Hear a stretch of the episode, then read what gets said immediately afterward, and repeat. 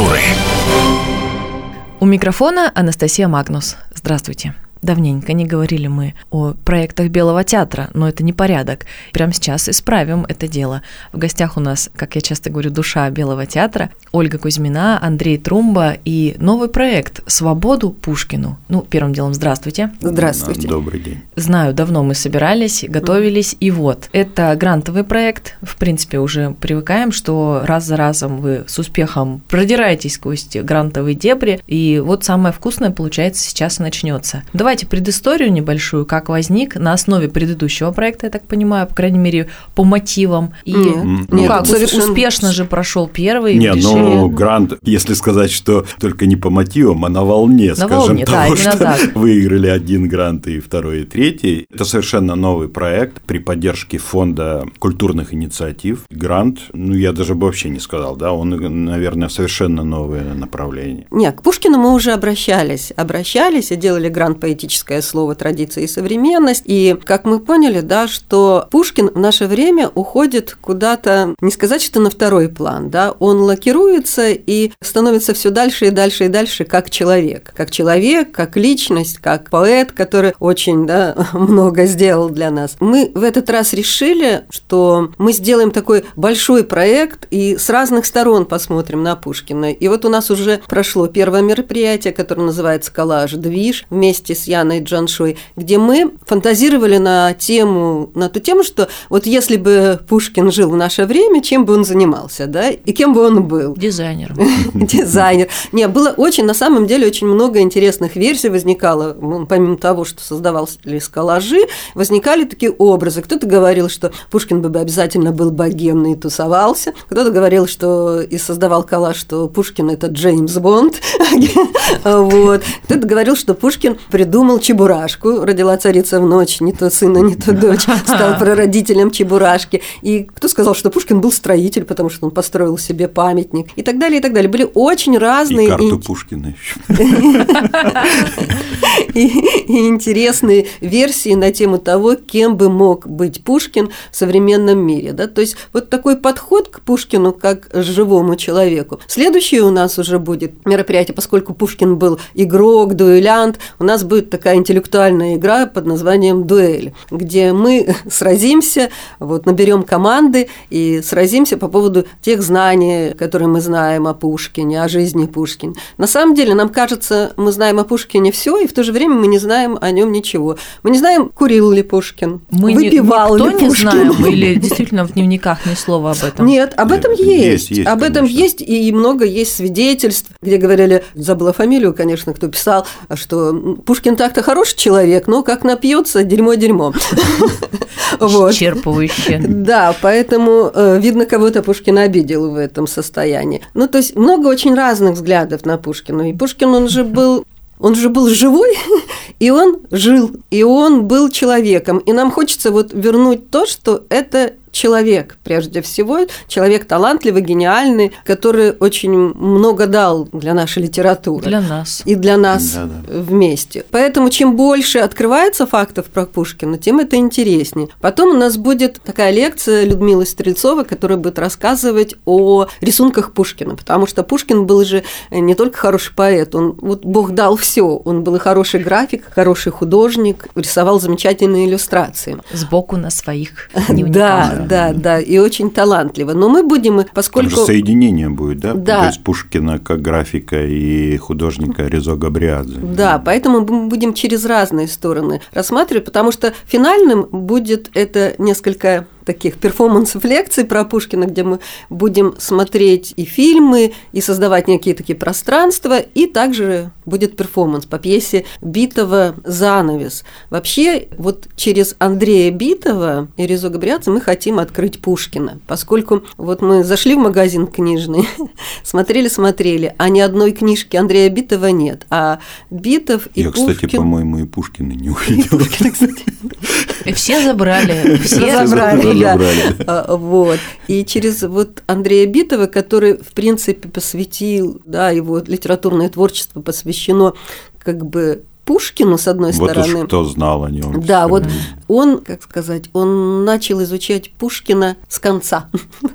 То есть вот с финальной точки, и подходил к этому так, что нужно изучать жизнь Творца через текст, хронологический текст. Вот как Пушкин писал свои стихи в хронологии, вот так нужно изучать жизнь Пушкина, да, не, не по каким-то там выдержкам, а что поэт весь в тексте. И вот эта вот э, формулировка его «жизнь есть текст», это очень такое, такое, мне кажется, важное открытие. И он всегда говорил, если бы я мог писать книгу, пишешь книгу и живешь, да, тебя нет, и книга заканчивается. Вот так же и у Пушкина. Жизнь как текст. И вот через это мы хотели посмотреть и открыть не только Пушкина, но и Андрея Битова и Резо Габриадзе. У меня все стадии уже прошли тут. И радость, и теперь горе, и в пустыне мрачно влачился, и паника от воспоминания о уроках литературы. Ну, такая приятная. все таки это будет что? Это спектакль итоговый или серия, точнее, встреч, спектаклей и лекций? Будет серия встреч, лекций и будет итоговый Итак, перформанс. Итоговый, да. И вся эта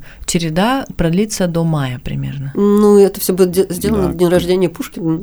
Вот, перформанс, да, да, будет. Да, получается где-то три месяца. Ну, то есть вот сейчас у нас идет, уже мы приглашаем всех на игру, которая состоится 26 марта. Вот, вы можете записываться на игру, звонить, собирать свои команды по 8 человек. В апреле уже будут такие лекционные у нас встречи в конце мая, июня. Пойдет все на каких площадках в основном? Площадки разные. Мы были в пространстве палубы, и будет в пространстве художественного за, музея. Художественного ну, да. музея, ну, игра конечно. проходит, потому что все-таки большое да. пространство требует в зале интуриста. То есть, в принципе, по традиции. Да. Понятно. Площадки много разные. Разного, да, много разные, потому что разная аудитория и задачи. И разные да. задачи, да, нужны, поэтому Хорошо. разные площадки. Ну, да. я когда с самого начала сказала, что как бы по стопам, то все-таки до сих пор мне кажется, что молодость Гёте, вот этот вот проект, спектакль, перформанс. Да, кстати. А потом вот Пушкин, и где-то, может быть, впереди еще ну, какое-то лицо. Кстати, очень большая завязка есть. Мы никак не можем отвязаться, даже здесь, поговоря о Пушкине, мы не можем отвязаться от Гёте.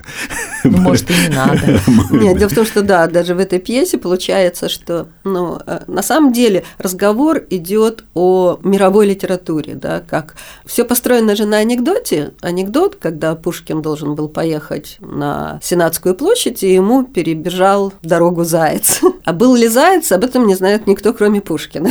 И заяц. Да, потому что есть много свидетельств. Кто-то говорит два зайца, кто-то говорит еще к этому был и поп там прошел, или там кучер был пьян. А Пушкин был довольно-таки такой суеверный. И вот когда Пушкин собрался поехать в Петербург из ссылки, вот по его словам, мы ему доверяем, конечно, выбежал заяц, и в результате этого Пушкин вернулся и не оказался на этой площади. Но на самом деле это, конечно, такой анекдот. Был ли он или нет, но это, в принципе, разговор о выборе. То есть есть такой выбор – дорога к свободе или дорога свободна. Э, Пушкин почувствовал, что дорога в мировую литературу свободна. То есть в этот момент у него, ну, его же называли как бы русский, русский Байрон, и это такое вот над ним давлело, что вот Байрон, Байрон, Байрон, а он уже перерос Байрон Байрона. То есть у него уже там лежали две главы, написанные Евгения Онегина, и он уже, в принципе, замахнулся на Шекспира, потому что написал Борис Годунов, это такое послание к Шекспиру.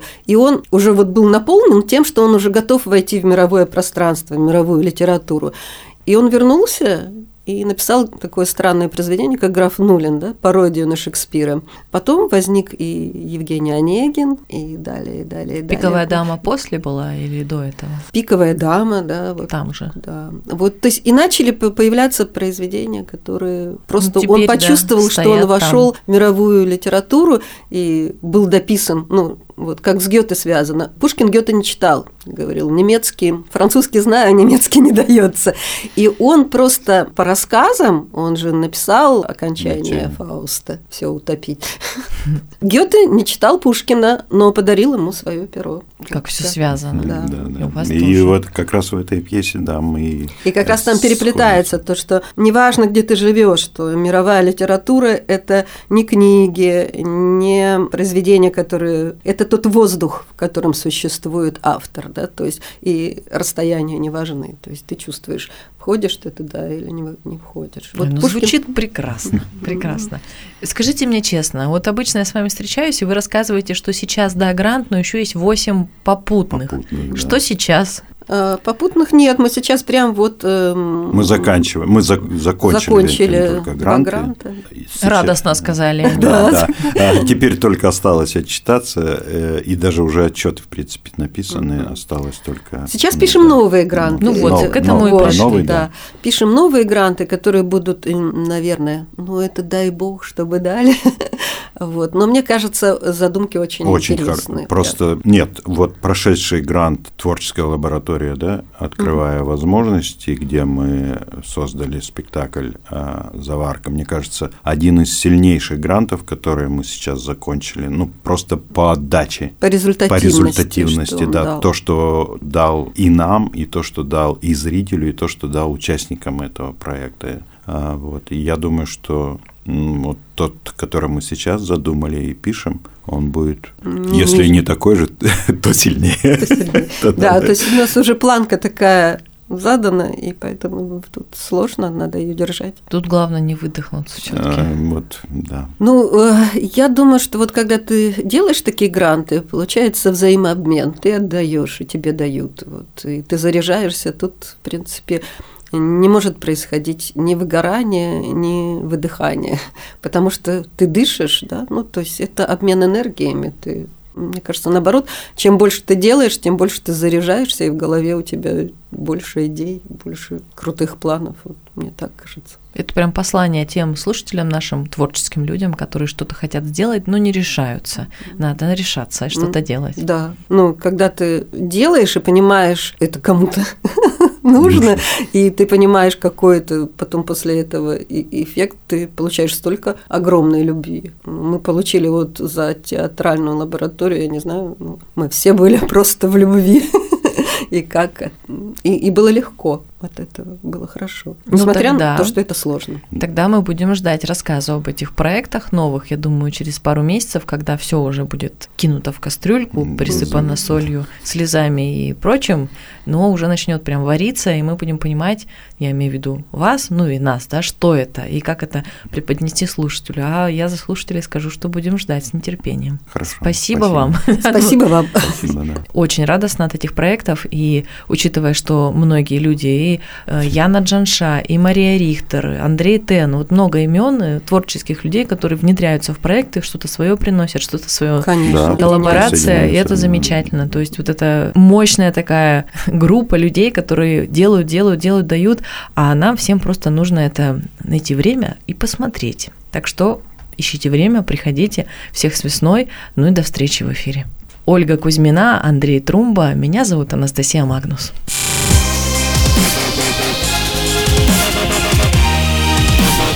Культ культуры.